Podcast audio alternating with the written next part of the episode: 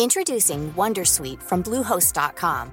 Website creation is hard, but now with Bluehost, you can answer a few simple questions about your business and get a unique WordPress website or store right away. From there, you can customize your design, colors, and content. And Bluehost automatically helps you get found in search engines like Google and Bing. From step-by-step guidance to suggested plugins, Bluehost makes WordPress wonderful for everyone. Go to bluehost.com/wondersuite.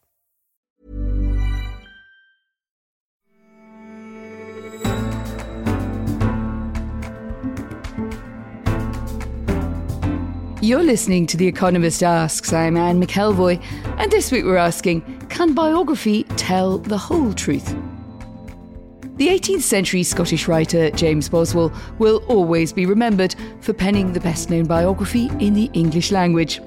The Life of Samuel Johnson, about the famed diarist, was an instant success, and it carries on captivating readers around the world today. Boswell diligently followed Johnson for years, noting down his every movement, his meals, and his bon mots. The pair grew to become great friends, so close was their partnership, their names have been intertwined ever since. But how to balance closeness to a subject and too much intimacy is a conundrum still faced by modern day biographers, and a familiar one for my guest today. Walter Isaacson is a prolific chronicler of some of the most significant figures in recent global history and science. His work includes the best selling account of the Apple founder Steve Jobs and another tome on Henry Kissinger, which earned him a Pulitzer nomination. His latest book is The Code Breaker, and it follows the story of Dr. Jennifer Doudna, the Nobel Prize winning biochemist, and her work on genome editing. As well as documenting the lives of others, Isaacson's had a long and eventful career as a wordsmith himself. Born in New Orleans, he's a former editor of Time magazine and chairman of CNN. Now he's professor of history at Tulane University in his birthplace of Louisiana. Isaacson says the best profiles are open and honest, but for a writer known as the Insider's Insider, how does a biographer capture the truth behind great lives? warts and all. Walter Isaacson, welcome to The Economist Asks. Thank you for having me. My pleasure. Now, your many previous books have focused on the lives of household names. I would say kind of high ranking household names Leonardo da Vinci, Albert Einstein, to name just a couple of them. Why did you decide that you now wanted to write about Jennifer Doudna? She's a biochemist great achievements to her name, but not a name I think a lot of people will have heard of. Well, that's right, although it helped that she won the Nobel Prize just when I was finishing the book. But I think when you look at Leonardo, you get the scientific revolution. I wrote about Ben Franklin and the Enlightenment, Albert Einstein, the physics revolution which was the first half of the 20th century. And then Steve Jobs as part of the digital revolution, which defined the age that you and I grew up in, the last half of the 20, 20th century. I think our current era, the first half of the 21st century, will be about the life sciences. It'll be about molecules being the new microchips.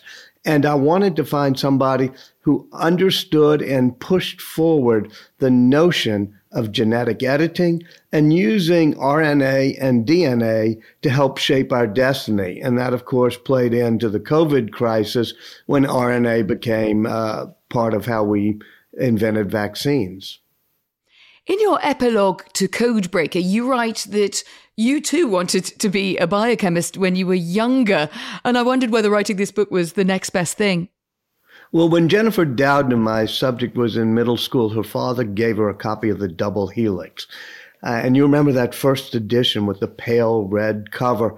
Well, my dad had given me that when I was in middle school. And I went back and I found it and saw all the marginal notes I made and realized how fascinated I had been by biochemistry, a word I'd never heard of until I read that book. And so this was an opportunity for me to go back and explore this magic and mystery of nature, which is how does life work? And to me, that's always a joy of writing or reading a book is that you get to have a journey of discovery. And that's what it was for me. Gene editing's clearly a subject of the era, fascinating, adventurous, innovative, and also some moral complexities, of course, go with it. We can't get much further without introducing uh, the acronym CRISPR. And for some of our listeners, I think particularly if they're listening to our sister podcast, Babbage on the Sciences, they'll say, yeah, sure, I know all about that. But others might not be so familiar. So why don't you explain CRISPR so I don't have to? CRISPR is simply a tool that allows us to edit our own DNA. Now, it's based on something bacteria have been using for a billion years. When they get attacked by viruses, they take a little mugshot of that virus and they put them into these clustered, repeated, regularly interspaced, palindromic, repeated sequences known as CRISPRs. And that was an acronym that was made up by a Spanish scientist because he loved the name CRISPR. But it refers to this system that bacteria use. And what Jennifer Doudna and her team did is they re-engineered it so that they could say, let's use it to target any space in our own genetic code that we want to edit. It's already been used in this past year to cure sickle cell anemia uh, which is just a single gene mutation. And CRISPR has been used to fix the gene so that people don't have sickle cell. It's also been used to cure blood diseases already. It's being used in cancer treatments at the University of Pennsylvania and in China. It's already in clinical trials to cure congenital blindness. A lot of the body of the work, and indeed your work uh, on Jennifer Doudna's work, was done before the pandemic. The book's published this year. What's the particular significance, would you say, of this story now in, in 2021? I think that this story helps us understand why it's so important to figure out what happens in life, what happens in our own body. Because RNA, which is the less famous of the molecules, its cousin DNA gets all the cover stories in the magazines. But RNA, which was Jennifer Doudna's specialty, turns out to be a guide you can use to edit our own genes. But as we found out in this fast, past year, it can be a messenger to tell our cells to build a particular type of protein. And so we're now using it to build a fragment of that spike protein that's on the coronavirus. So it's at the heart of the Pfizer and BioNTech and Moderna uh, vaccines. And I think it plays into this whole notion that we're entering into a new era of the life sciences, biotechnology, and genetic based medicine and treatments. I noticed a review of your book uh, that said science had outgrown biography as a, as a medium. Um, I wondered if you agreed with that. And also made the point that your subject could have been CRISPR itself, uh, not. Uh, not the person who'd who'd sort of uh, come up with it or done the, the research. Is it a fair comment that we choose people to be narrative drivers sometimes when we maybe could concentrate more on the science? Well, there are wonderful books written about the science, but for me, it's always important to have people at the core to show what real human beings who, you know, work hard how they're able to affect the arc of history. And this book not only has Jennifer Doudna and Emmanuelle Charpentier, the two people who won the Nobel Prize for discovering how to use CRISPR to edit cells, it also has all the other researchers and the collaborators in it. And I think it's important for those of us who write history to say, yes, here's the technical science, but also here's the human side. These are real people who are making these advances. Dr. Doudna and her research partner, Dr. Charpentier, were the first all female science team to be honoured with the Nobel Prize. You wrote uh, in the New York Times that the award is a great testament to the growing power of women in the life sciences. So, have the big awards and honours missed a female cohort in the past, or are we kind of in a way now looking around for, for women to celebrate? And perhaps that supply has simply not been there, which might be a, an interlinked but a different problem. Well, beginning with Marie Curie, you've had great women scientists, and she won the Nobel Prize in Chemistry many years ago. But there have been headwinds that have uh, pushed back against women being successful in science. When Jennifer was in school, having read The Double Helix, she tells her school guidance counselor she wants to become a scientist, and he says, girls don't do science. And so it's been a while that women have been written out of the history of science and technology and faced headwinds. Uh, your sister podcast is called Babbage. I wrote about Ada Lovelace, who was Charles Babbage's partner in figuring out how to use the analytical machine to be what we now call a modern computer. So I've looked for people who've been written out of the history, partly because I think we need to inspire all people, people of different genders, different races, to say, yes, I can do science. It should be called Babbage and Lovelace, but that to me sounds like a it sounds like a rather old fashioned department store. I think it should be called Lovelace and Babbage, but uh, that's up to you all. Very fair challenge. You've written the biographies uh, of great men. Uh, Leonardo da Vinci, Albert Einstein, Benjamin Franklin, Steve Jobs. The Codebreaker is the first book you've written about a woman. Why is it the first time you've had a female subject at the core of your books? An earlier book I did used Ada Lovelace as a framing device, a book called The Innovators, which begins and ends with her. Uh, and in this time, I wanted to show how the life sciences has progressed. And Jennifer Doudna just ended up being a great central character. She cares about the science. She wins a Nobel Prize. She turns her attention to COVID. She turns her attention to the moral issues. And it was an added benefit in a way that it was the first time I got to write about a woman. Famously, you immerse yourself in the lives of your subjects. Steve Jobs invited you to live in his guest house for a number of months. He obviously uh, worked out you were going to get close to him one way or the other. You might as well be there. But getting in with someone is one thing, getting them to show you their true self is often another. And I wondered how you go about that balance and where do you think that balance lies between getting that intimacy with a subject and maybe over familiarity or chumminess? I think you have to spend a lot of time with a subject to truly get to know her or him. You peel back the layers of the onion. And for me, it was easier with Jennifer Doudna because she's a very open and friendly person. So I spent a lot of time in Berkeley with her and her family and going to restaurants, but mainly spending time in her lab with her because I don't think she has a whole lot of rough edges or dark side to her. I didn't worry so much about, you know, maybe I'm getting too chummy. It was more difficult when I was writing about Steve Jobs, who I got to spend a lot of time with. I got to know very well, got to sit by his bed when he was ailing but also knew that he had a side that was kind of rough and had to make sure that I gave the whole picture there.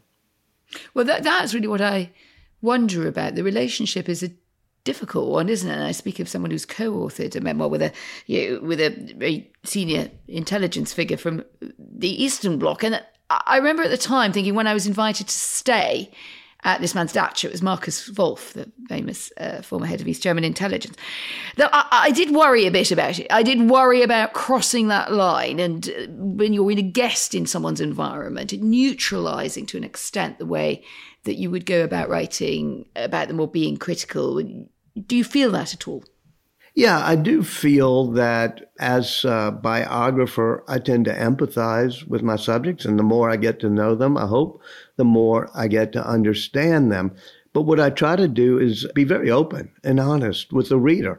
If I'm in Steve Jobs' guest house or I'm sitting by his bed when he's telling me things, I describe the scene. I even put my own relationship in the scene so the reader can judge.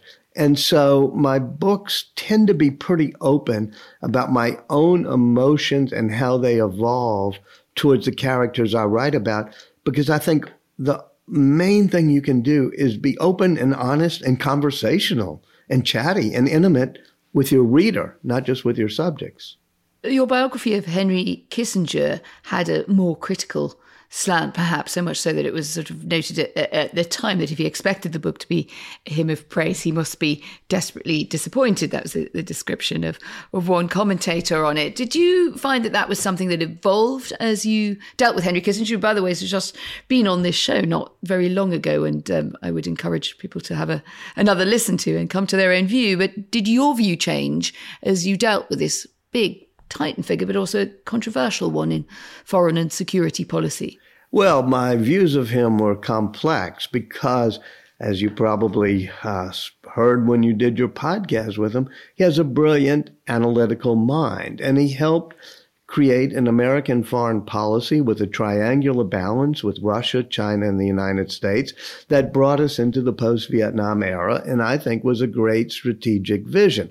On the other hand, his foreign policy was so realistic or realpolitik that he didn't have the moral or values components that we in the United States usually like to think is part of our foreign policy. So I tried to show all of that in the book and indeed, he was upset at certain parts of it. I think if he reread his own memoirs, he'd say, that understates my accomplishments. If he reread his own Nobel Prize citation, he'd probably be outraged that it wasn't favorable enough. Uh, but I think my book was very fair and down the middle about him. And when one of my editors said that to him, uh, Henry Kissinger has a great sense of humor, said, What right does that young man have to be fair and down the middle about a great man like me? So uh, I, I think he's reconciled to the book, but I can only do what I think is absolutely fair, and I've done that in all of my books. I wonder if there's a little bit of a, a double standard. I certainly don't uh, only mean in your work, Mr. Isaacson, which is that big figures, if they're in, oh, in, in science, in technology, warts and all, seem to kind of get away with quite a lot. And if they're in politics or in foreign policy, that Kissinger's or uh, either side of the uh, the aisle, biographers are often kind of looking for their their weaker side. Do you think we're kind of tougher on the political class than we are on other great men and women? That's a good question, and I'm been thinking through. But clearly, political leaders kind of work for us. I mean, we're, we're, we're choosing them. And so I think we hold them to be more accountable. But if I were to write about, say, Mark Zuckerberg and Facebook or others like that, I think we would have to hold them accountable for what their technology wrought. Yes, that that's true. But I think, I mean, I might, I might be just riffing here. I get the impression that there is a there is a sort of a desire because people. This is not to use progressive in a political sense. They they like progress. They want to put their arms a, a, around it, be aware of its its dangers in in technology and science. But there is a sort of celebratory side to it. Have we entered a time when that is much harder, partly because of those very, very strong and often bitter divides in, in politics? Could you can you write a down the middle biography? Can you could you imagine a down the middle account as as as, uh, as your publisher called it of someone like oh Donald Trump? I think it'd be hard on Donald Trump because he polarizes people so much. But it is what I tried to do with Henry Kissinger. It's what I tried to do with Benjamin Franklin. Uh, I think we have entered into a polarized age, and that's a very good point that you make, so that biographies and books tend to either be hagiographies. Yeah, I mean, there are people who write about Donald Trump and many other people as if they, you know, walk on water. And there are people who write about Donald Trump as if he's the devil incarnate. To do a straight down the middle biography of Donald Trump would probably be harder. Has there ever been something you regretted writing about one of your subjects, or indeed omitted writing? Yeah, I mean, when I did the Steve Jobs book, it was always a balance, and I asked my wife to read it over and over again as I did the manuscript, which was all right, this shows a very dark or rough side of Steve Jobs. How important is it to the reader for me to tell that so they understand Steve Jobs? And how hurtful is it or unnecessary is it? Is it just being there to be provocative or enraging and things? And so there are things I took out, especially when Steve Jobs talked about certain members of his family, certain close friends of his, especially when Jobs was sick. He sometimes said things I don't think he really believed that were kind of mean about people. And so over the course of the manuscript, I weeded some of those out but I certainly think that if you read the Steve Jobs book, you get a full sense of his personality. But perhaps some of the things that could have been really painful to people, both my wife and I finally decided, you know what? That would be hurtful. There's no reason to put that one in. It sounds to me like then you kind of interfered with the record quite a lot for someone who wasn't going to be around. Uh, admittedly, as you say, you were you know, for very good reasons, and you had a sort of moral calculation here as, as well as a, a biographer's one. But it does. I mean, I, I, just pause on that when you say, I, you know, you sat there and decided consciously what to to take out, and whether that gave you any pause for thought as well about the whole idea, as opposed to saying, well, here it is for the record, and maybe he did mean some of it, and maybe he didn't.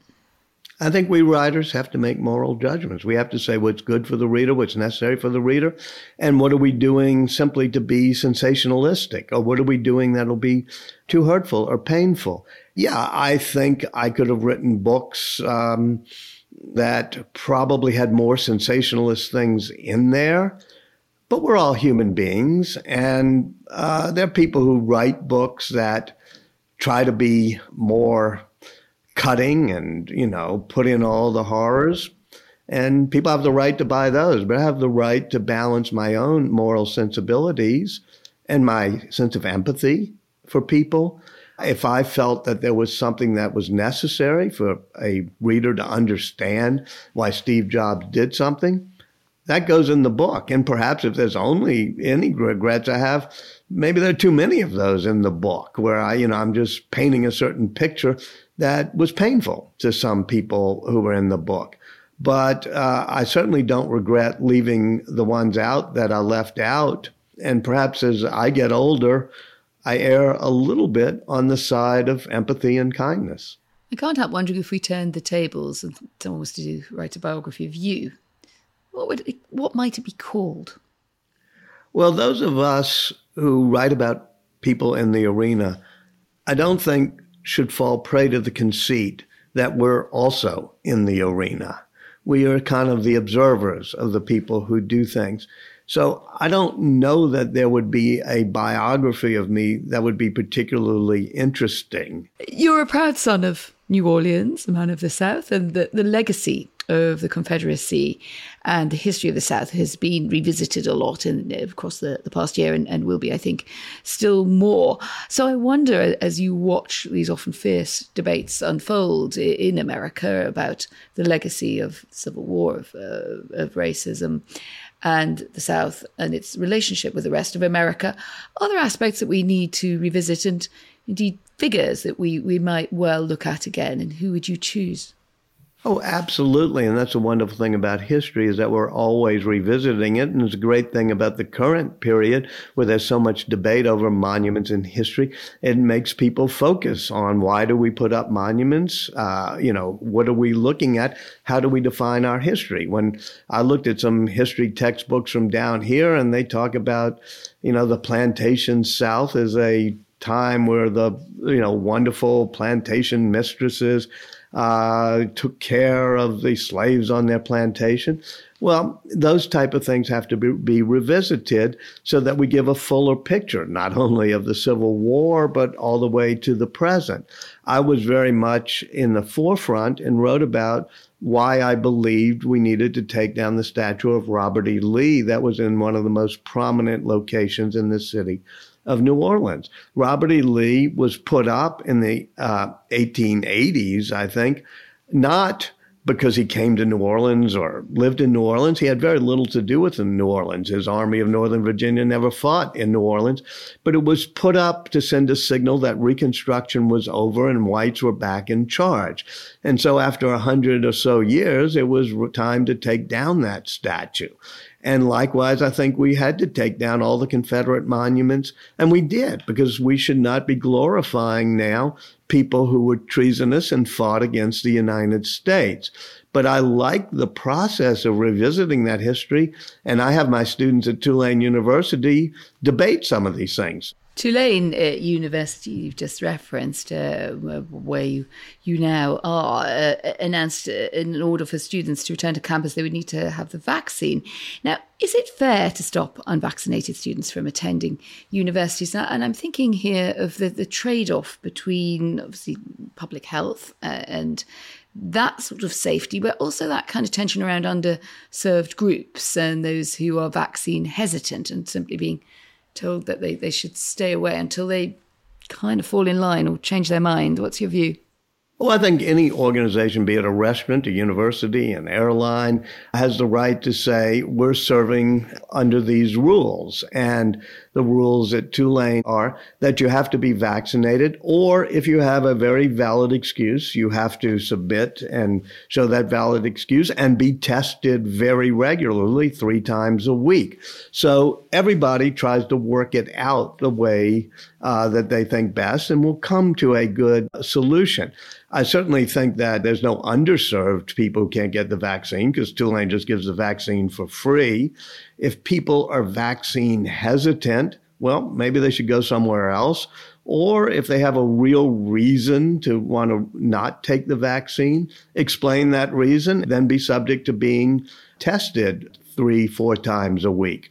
But we're all feeling our way through this process, and I certainly think Tulane got it about exactly right. You were president and CEO of the Aspen Institute from 2003 to 2018, a big name, obviously, in terms of of convening uh, power for leading thinkers from business and, and the, the arts and beyond. It was online this year because of the pandemic. I was interested in what you made of the future of networking and that kind of event, be it Aspen or, or Davos. Should they come back as they were, or do we kind of maybe accept that for a lot of people, it really sort of become a bit of a byword for a liberal elite who kind of talks a lot, perhaps too much to itself.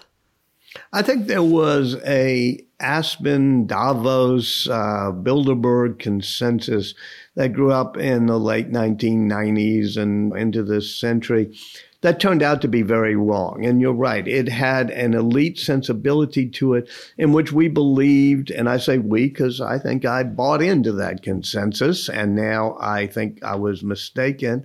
But The Economist itself was part of that consensus, which was free trade and free markets and immigration and free movements of people are a unalloyed good thing and they help the economy grow.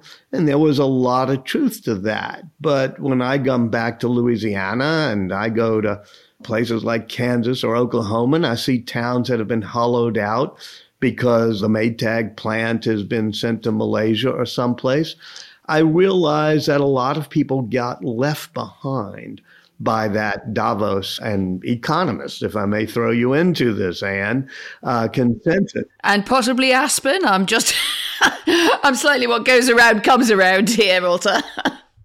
I think there was very much of a Davos, Aspen, Bilderberg, Economist magazine consensus that was well intentioned. It was, okay, this is how we're going to grow a global economy.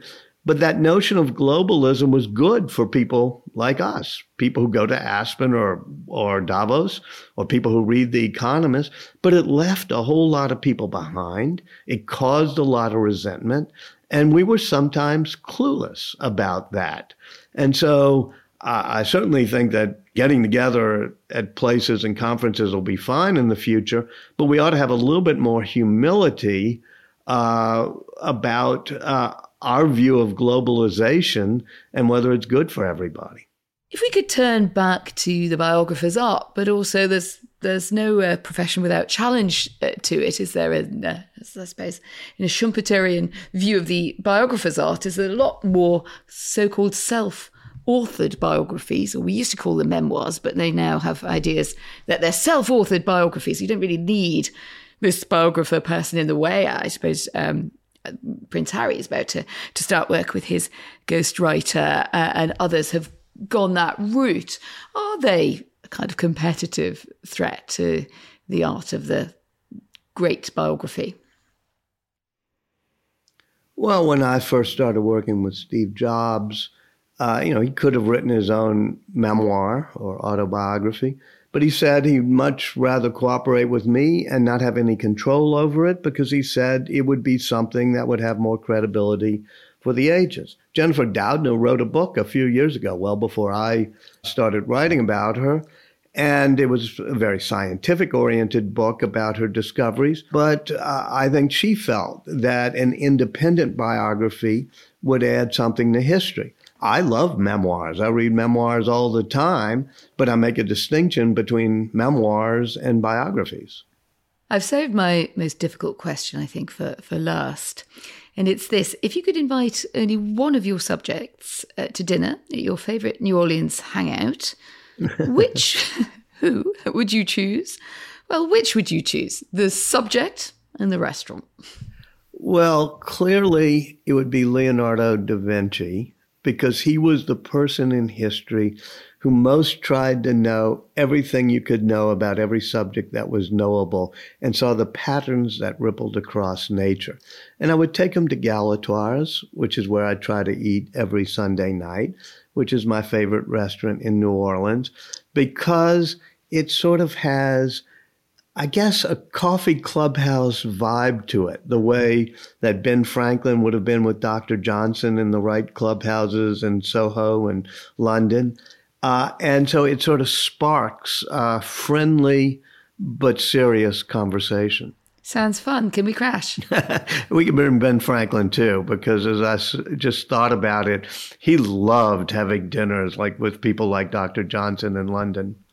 It's a date. Time travel is allowed on this mm-hmm. show. Walter Isaacson, thank you very much indeed for joining us. And it was great to be with you. Thank you. And we'd love to know what you think. Does dinner with Da Vinci float your boat? Or would you rather hang out in a London coffee shop with Ben Franklin and Dr. Johnson? Our Johnson languages columnist knows where he'd rather be. Write to us, podcasts at economist.com, or you can tweet us at economistpods. If this episode has whet your appetite for a biography, then I suggest you head to our website. There you can read our reviews of two new books about the extraordinary careers of the sports stars Lionel Messi and Roger Federer. While you're there, why not become a subscriber to The Economist? For your best introductory offer, go to economist.com slash podcast offer. The link, as always, is in the show notes. My producer was Alicia Burrell. I'm Anne McElvoy, and in London, this is The Economist.